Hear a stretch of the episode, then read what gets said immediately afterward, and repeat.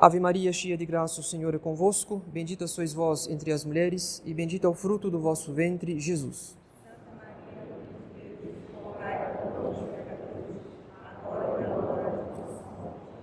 Divino Menino Jesus, Nossa Senhora do Rosário, Santo Antônio de Lisboa, em nome do Pai e do Filho e do Espírito Santo. Amém. Caros fiéis, entramos hoje no tempo da paixão, que é a preparação imediata para a liturgia do Tríduo Pascal. No tempo da paixão, que é uma continuação, um desdobramento da quaresma, enfim, no tempo da paixão, a liturgia considera menos os nossos pecados e a necessidade de se fazer penitência para considerar mais o mistério da morte de nosso Senhor, o mistério da cruz. É por esse motivo que o tempo da paixão é um tempo de luto, porque a igreja se, se entristece em seus sinais litúrgicos ao recordar a conspiração dos fariseus para conduzir Jesus Cristo até a morte. Uma das joias da liturgia do tempo da paixão é o prefácio da Santa Cruz. Como já sabemos, o prefácio é aquela prosa que o sacerdote canta ou reza em preparação para o cânon da missa. Ou seja, o prefácio nada mais é do que a solene introdução para as orações que precedem a consagração. Pois no prefácio da Santa Cruz se diz que Deus estabeleceu a salvação do gênero humano no lenho, no madeiro da cruz, a fim de que renascesse a vida de onde tinha se originado a morte. E aquele que no lenho vencera, ou seja, o demônio, aquele que no lenho vencera, também no lenho fosse vencido. Em outras palavras, caros fiéis, o prefácio da Santa Cruz faz uma maravilhosa comparação entre a árvore do paraíso terrestre e a árvore da cruz. Entre a vitória do demônio por meio do fruto proibido e a derrota do demônio, graças ao bendito fruto da Santíssima Virgem que é nosso Senhor. Mas esse perfeito paralelo entre as circunstâncias da queda original e as circunstâncias do plano da redenção, esse perfeito paralelo serve para que nós notemos o quanto Deus age no mundo como quem nos oferece um antídoto. Ou seja, Deus se serve das circunstâncias do pecado, Deus usa das circunstâncias do pecado para produzir um remédio adequado, um remédio conveniente aos motivos da queda e às circunstâncias da queda. Por exemplo, quando São Paulo traça um paralelo entre a desobediência de Adão e a obediência de Jesus Cristo, São Paulo apresenta a obediência de nosso Senhor no mistério da paixão como um remédio ao pecado da desobediência. O que significa que se a obediência é um remédio, então o pecado deve ser considerado como uma verdadeira doença da alma. Uma doença que afeta que diminui a nossa capacidade de fazer o bem. Da mesma maneira que uma doença corporal diminui e debilita as forças do homem enfermo. Portanto, caros fiéis, o pecado é uma verdadeira doença da alma, que debilita as nossas forças. E por isso mesmo, o pecado não pode ser considerado apenas como uma falta, uma transgressão ao mandamento da lei de Deus. O pecado não tem apenas um aspecto, digamos, jurídico. O pecado é mais do que uma falta digna de castigo. Porque o pecado nos afeta por dentro, em nossa natureza. Ou seja, ele é uma verdadeira doença da alma, que diminui, que debilita as nossas forças. Por outro lado, enquanto faltar em nossa vida católica essa noção de que o pecado é uma verdadeira doença da alma, nós nunca compreenderemos, por exemplo, a relação estreita que há entre os pecados leves e os pecados graves. Afinal, caros fiéis, se os pecados graves produzem a nossa morte espiritual, isso quer dizer então que os pecados leves predispõem a nossa alma para a morte espiritual. Da mesma maneira que uma doença que progride sem cura irá conduzir o homem enfermo à morte física. Então, que não tenhamos dúvidas, caros fiéis, o pecado é uma verdadeira doença da alma. Nós podemos transgredir uma lei civil sem que isso traga prejuízos para a nossa saúde. Mas nós não podemos transgredir a lei de Deus sem que os principais prejudicados sejam justamente nós mesmos.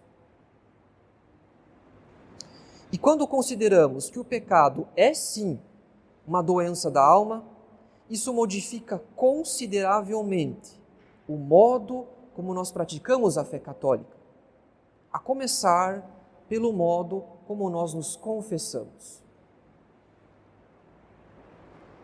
Afinal, caros fiéis, uma pessoa que se encontra enferma, ela quer apenas aliviar sintomas ou quer ficar curada de sua enfermidade?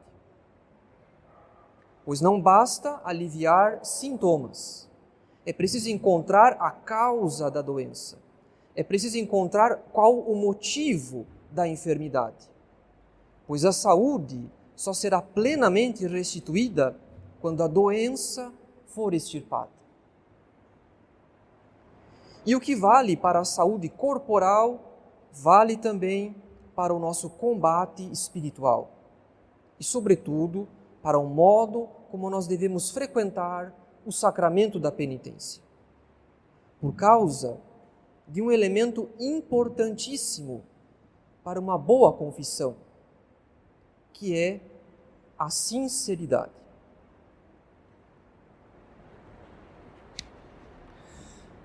Nós, caros fiéis, por acaso nós somos sinceros quando nós nos confessamos? Ou pelo contrário, nós nos acusamos de certos pecados, de certos vícios, sem revelar e talvez sem mesmo conhecer o motivo habitual, a causa dos pecados? Pois saibamos que é perfeitamente possível que um católico faça uma confissão válida, conforme aquilo que a Igreja nos ensina no Concílio de Trento, ou seja, declarando os pecados graves em sua espécie e quantidade exata, ou pelo menos aproximada, além das circunstâncias agravantes, caso haja algo de agravante, e mesmo assim apesar de válida, essa confissão não foi mais que um alívio aos sintomas, mas não propriamente um remédio para a doença, na medida em que não se combateu o motivo habitual, a causa dos pecados. A razão disso é que, para que a confissão seja remédio para as nossas doenças da alma e não apenas um alívio aos sintomas. Enfim, para que a confissão seja remédio para as nossas doenças da alma, nós precisamos ter abertura de coração. Ou seja, nós precisamos ser sinceros com o confessor sobre os motivos habituais, sobre as causas dos pecados. A sinceridade com relação aos motivos dá ao confessor a oportunidade de aconselhar não com generalidades sobre a vida espiritual, mas com conselhos precisos, específicos, adaptados às necessidades de cada penitente. Então, quando somos sinceros na acusação dos pecados, quando revelamos também com humildade os motivos habituais, as causas dos pecados, enfim, esse ato de sinceridade é próprio de um católico que compreendeu que o pecado não é apenas uma transgressão a um mandamento da lei de Deus. O pecado é, além disso, uma doença da alma que precisa ser sanado até a raiz. Portanto, caros fiéis, ainda que o Concílio de Trento não nos obrigue a revelar os motivos habituais, as causas dos pecados, ainda que isso não seja estritamente necessário, a abertura de coração, ou seja, a sinceridade com relação aos motivos, às causas dos nossos pecados mais recorrentes ou dos nossos vícios mais perniciosos. Enfim, essa sinceridade é muito conveniente. Não apenas para que o confessor nos dê conselhos mais precisos, mais específicos, mais adaptados, mas também por uma razão ainda mais importante. Quanto maior a sinceridade sobre o estado doentio da nossa alma, maior humildade isso exigirá de nós na acusação dos pecados. E quanto maior a humildade, maior a disposição da nossa alma para receber a graça de Deus. Isso quer dizer então, caros fiéis, que a confissão sacramental não é apenas um meio de se obter a remissão dos pecados, especialmente dos pecados graves. A confissão é também um meio de santificação, de progresso espiritual, na medida em que ela nos obriga continuamente ao exercício da humildade. Mas para compreender o valor da humildade no progresso espiritual, nada melhor do que citar a autoridade de Santo Agostinho, que no comentário ao Evangelho de São João responde à seguinte questão: Por que ele foi crucificado? Porque o lenho da humildade era-te necessário. De fato, tu estavas inflado de soberba. E a via que conduz à pátria celeste foi obstruída pelas ondas deste mundo. E não há como se chegar à pátria a não ser que tu te deixes conduzir pelo lenho da cruz. E por isso o santo conclui: deixa-te conduzir pelo navio, deixa-te conduzir pelo lenho da cruz. Por ti, ele foi crucificado a fim de ensinar-te a humildade. Pois a humildade, caros fiéis, é uma virtude dispositiva. Ou seja, ela dispõe a nossa alma para o exercício da caridade. Na medida em que remove o orgulho, que é a raiz de todos os pecados. Isso quer dizer então que no mistério da cruz, nosso Senhor nos deu o máximo exemplo tanto da caridade quanto da humildade. Porque não é possível crescer em caridade sem também crescer em humildade. Uma virtude simplesmente não se mantém sem a outra. É por essa razão que a abertura de coração, que a sinceridade é tão importante para uma boa confissão. Porque a sinceridade é o melhor exercício da humildade. E a humildade, por sua vez, remove o orgulho, que é a raiz de todos os pecados. Então, a sinceridade na confissão, ao expor o motivo habitual, a causa dos pecados mais recorrentes ou dos vícios mais perniciosos, expõe o modo como o orgulho costuma se manifestar em nós. E por isso mesmo serve de excelente exercício da humildade, para que a graça do sacramento seja mais abundante em nossa confissão. Por exemplo, se um católico se confessar de rezar pouco, e sendo esse um pecado habitual, convém que ele diga também ao confessor que isso se deve à excessiva perda de tempo no celular. Se um católico se confessar, por exemplo, de um pecado contra a pureza, e sendo esse pecado um vício pernicioso, convém que ele diga também ao confessor que isso se deve quase sempre à tristeza. Pois o pecado, nesse caso, serve de falso alívio à dor. E assim percebemos que o próprio pecado pode ser procurado como remédio, ou melhor, como falso remédio à dor.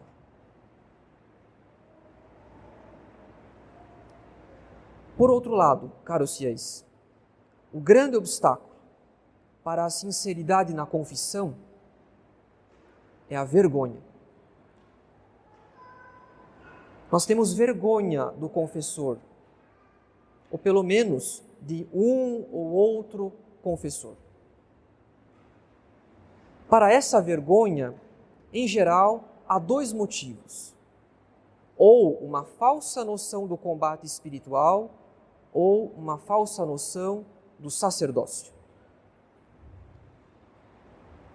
A vergonha pode ser sinal de uma falsa noção do combate espiritual, na medida em que temos vergonha de dizer ao confessor que recaímos nos mesmos pecados confessados por último, e que talvez essa queda tenha ocorrido pouco tempo após a última confissão, talvez na mesma semana.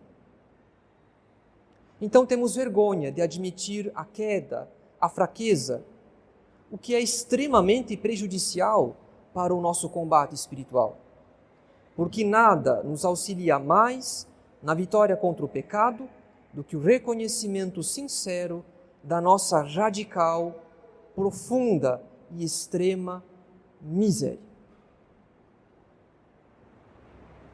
Afinal, caros fiéis, quem reconhece com sinceridade a queda está muito mais próximo de ser curado, na medida em que essa sinceridade produz desconfiança de si mesmo desprezo de si mesmo, ou seja, humildade.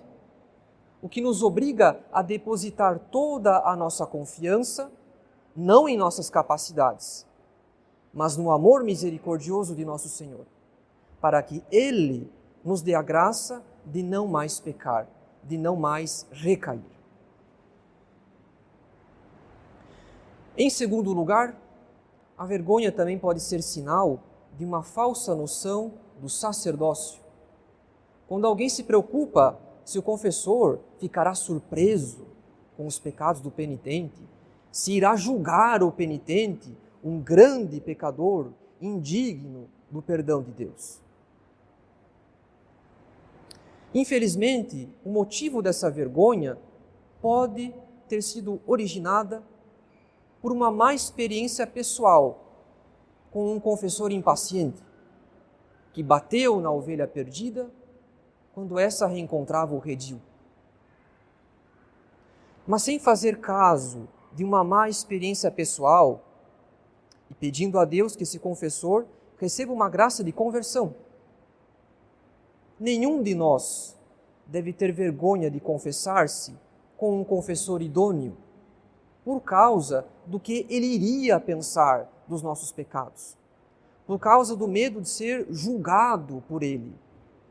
Isso por um motivo muito simples. O confessor é de carne e osso como nós. O confessor, caros fiéis, é tão homem, é tão ser humano quanto o penitente.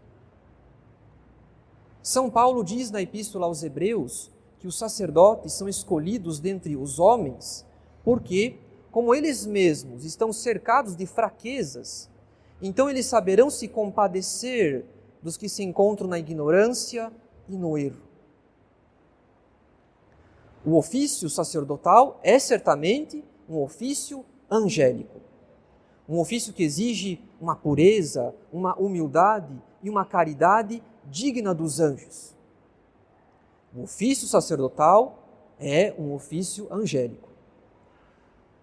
O sacerdote, porém, não passa de um homem que conhece muito bem, por experiência própria, a fragilidade da natureza humana e por isso mesmo não se surpreende e não deve se surpreender com nada. Afinal, caros fiéis, se estamos plenamente convencidos de que o pecado é uma verdadeira doença da alma, nenhum pecado é surpreendente.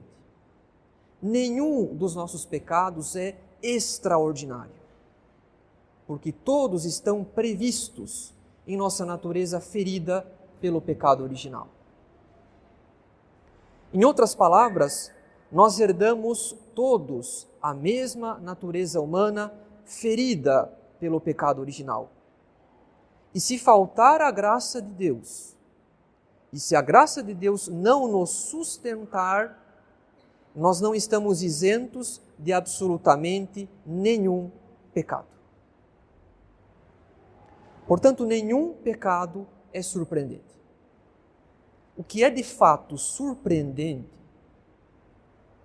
é que Deus nos ame gratuitamente.